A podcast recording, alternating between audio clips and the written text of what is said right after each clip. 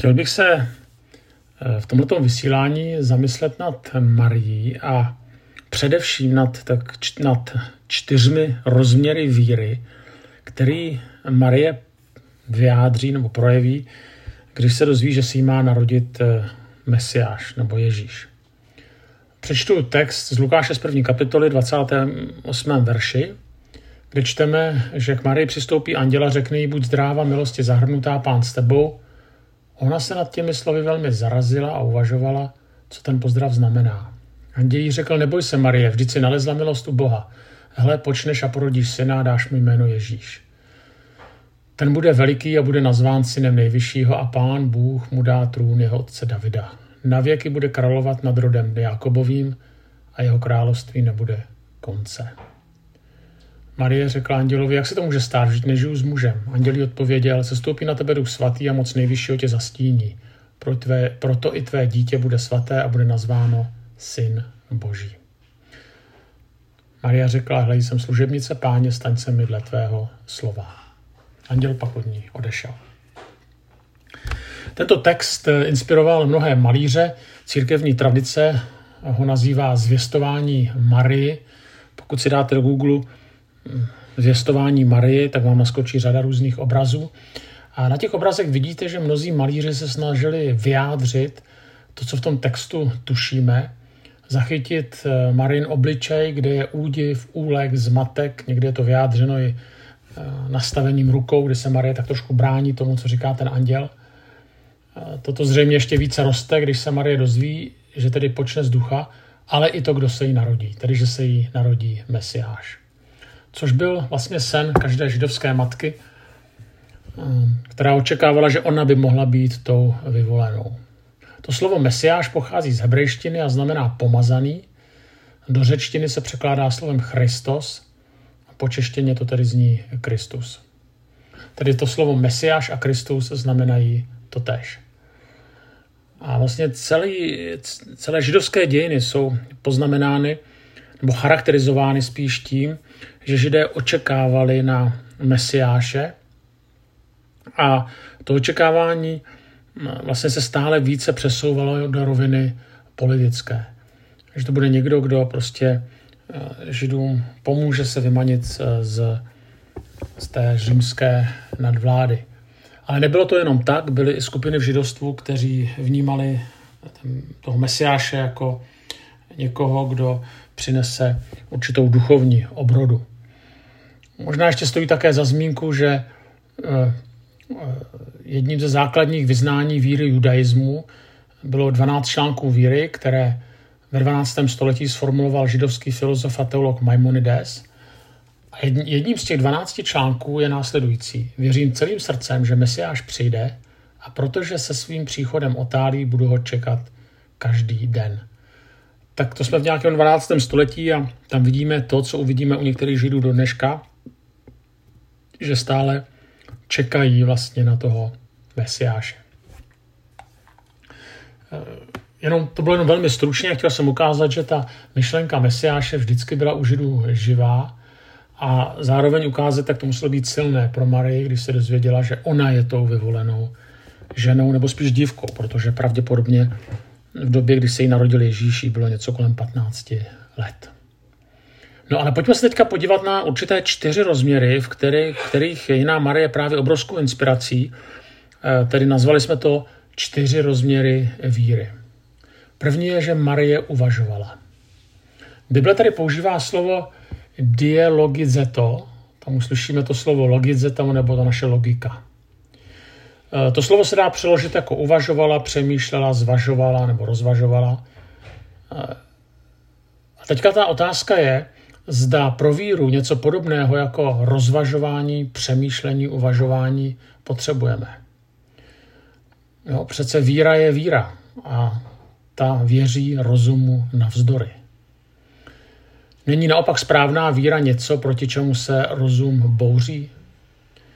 Neudělala Marie chybu, když nad tím zázrakem, který se odehrával, nebo který se odehrál, tak přemýšlela nebo rozvažovala? Někteří sociologové nazývají naší dobu postfaktická nebo postfaktuální. Hovoří se o tom, že to, na co, souč- to, co na současného člověka působí nejvíce, už zdávno nejsou fakta, ale emoce nebo velmi krátká, zjednodušená tvrzení, která rozhodně nejdou na rozum. Nebo ne, neutočí na rozum, ale na emoce.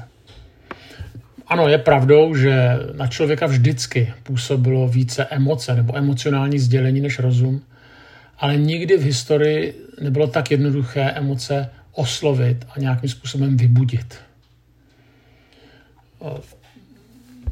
Když někteří analyzovali třeba americké volby před čtyřmi lety, tak se říkalo, že tehdejší volby ten prezident Trump vyhrál skrze Twitter.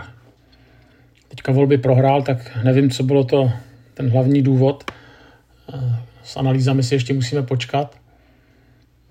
Nicméně, když se vrátíme ještě k americkým volbám, tak mnohem více lidí zajímalo to, co říká prezident Trump na Twitteru, než odborné analýzy od renomovaných politologů a sociologů.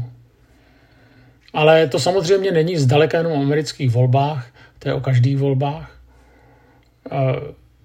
V podstatě jakoby vstupujeme do doby, kdy se něčím racionálně zabývat, na něčím přemýšlet, jako kdyby to bylo jaksi ne snad úplně zbytečné, ale jako kdybychom stále více si uvědomovali, že jsme bombardováni emocema a že, nebo útokem na naše emoce a že ten rozum je vytlačován. Já nechci utíkat od tématu, od Marie, jenom chci ukázat posun, v kterém se jako společnost nacházíme. Ale Marie nám ukazuje jinou cestu. Marie uvažovala, rozvažovala, přemýšlela. Četl jsem knihu od nedávno zesnulého Jonatana Saxe o svobodě a náboženství a tam autor vyznává. Po celou historii si židé vážili dětí. Vybudovali na nich svůj hodnotový systém. Našimi pevnostmi byly školy, naší vášní výchova a našimi hrdiny učitelé. Ta židovská úcta k dětem byla v tom, že jim dali vzdělání, že učili myslet. My bychom řekli kriticky myslet. A to jak o věcech tohoto světa, tak o Bohu. Židé věřili, že rozum je božím darem. Zrovna tak jako mnozí křesťané. Proto asi není náhoda, že věda vznikla v Evropě, která byla křesťanstvím hluboce poznamenaná. A to žel tedy i navzdory církvi nebo bohu dík navzdory církvi, ale žel to byla církev, která někdy dělala všechno pro to, aby potlačovala některé vědecké poznatky. Ale právě to paradigma, to nastavení, proč eh, třeba mnozí vědci tvořili právě v křesťanské Evropě, bylo, že to paradigma bylo křesťanské. A co tím chci říct, že právě zralá víra o Bohu přemýšlí, tak jako to vidíme u Marie. Druhá teze je, že Marie pochybuje a ptá se. Pokládá logickou otázku a vyjadřuje logickou pochybnost. Vstupuje do dialogu s Bohem. Totiž Bůh jen málo kdy jedná jasně a černobíle. Když se podíváme do písma, pak mnoho svědků víry vede s Bohem dialog a zároveň používá i pochybnosti. Nebo ještě jinak, vede dialog, který začíná u pochybností a u hlubokých otázek. Lukáš mohl o marijných otázkách pomlčet. Mohl rovnou skočit k odstavci o tom, že Marie pokorně přijala, co od ní Bůh žádal. Jenže takto to nefunguje. Pochybnosti přichází nejenom ve složitých obdobích života, ale i tím, jak roste naše víra. Zakladatel komunity v Teze, bratr Roger, napsal, pochybnost je jistě bolestná skutečnost, může však existovat společně s vírou. Jeden člověk jednou Ježíšovi řekl věřím a hnedka potom dodal pomoz mojí malé víře. Prostě naše víra má mezery, ale není třeba z nich mít strach. Oni nás pozbuzují a nedovolují nám, abychom se přestali ptát Boha. Třeba, co ode mě očekáváš. Ale Marie dělá ještě jednu velmi důležitou věc, svoji pochybnost komunikuje s Bohem. Upřímně mu sdělí, co si myslí a zároveň neřekne, o to je nesmysl, to se nemůže stát, o tom vůbec nebudu uvažovat, tečka. Známý spisovatel a kazatel Timothy Keller Marijinu otázku komentuje tak, že je za ní vděčný. Protože díky této otázce přichází odpověď, která se stala pro jeho život klíčová a kterou používáme asi i my. A konkrétně má na mysli slova pro Boha není nic nemožného. Za třetí nebo třetí rozměr Marie se podřizuje a poslouchá. A proto nakonec řekne, jsem služebnice páně, staň se mi podle tvého slova. Nejenom u druhých, ale i u sebe se někdy setkávám s přístupem víra ano, následování ne. Chci se stát křesťanem, ale Ježíš rozhodně po, něm, po mně nechtěje, abych odpustil své tchýni, přestal, přestal třeba okrádat na daních, eh, žil v sexuální čistotě, sloužil druhým lidem, eh, nelhal, a nebo abych prostě následoval. Já nechci zbuzovat pocity viny. Nechci rozhodně víru redukovat na smíš a nesmíš. Nechci nikoho posuzovat podle míry zainteresovanosti v církvi. Prostě hovořím pouze o poslušnosti ke Kristu. Německý bohoslovec Dietrich Bonhoeffer používal termín laciná milost a psal o tom, že laciná milost je odpuštění bez pokání, křest bez kázně ve sboru, večeře páně bez vyznání hříchů. Milost bez následování a bez kříže. Milost bez poslušnosti. Tak pravda je, že následování Krista něco stojí, zároveň ale se Ježíš tímto nikde netajil. Ještě jednou již citovaný Timothy Keller. Mnoho křesťanů chce o ceně vyjednávat, nikoliv ji přijmout. Jsou ochotni se některých věcí vzdát, ale zároveň si chtějí určit, jakých. Maria ale řekne, ano, podřizuji se, no podřizuji se ti, i když to bude lecos, anebo vlastně všechno stát. U, reakce, u Matouše je reakce Josefa, který se rozhodne na boží příkaz Marii nepropustit. Jenže tím vlastně do smrti na sobě má stigma. Kdykoliv riskuje, že mu někdo řekne, jo, tak ty jsi si vzal tu Marii, co otěhotněla dříve, než jsi si ji vzal? Jakmile se staneme vyznávajícími křesťany, tak půjdeme v Marijných a v Josefových mokasínech. A Ježíš říká, že svět k nám pojme nenávist.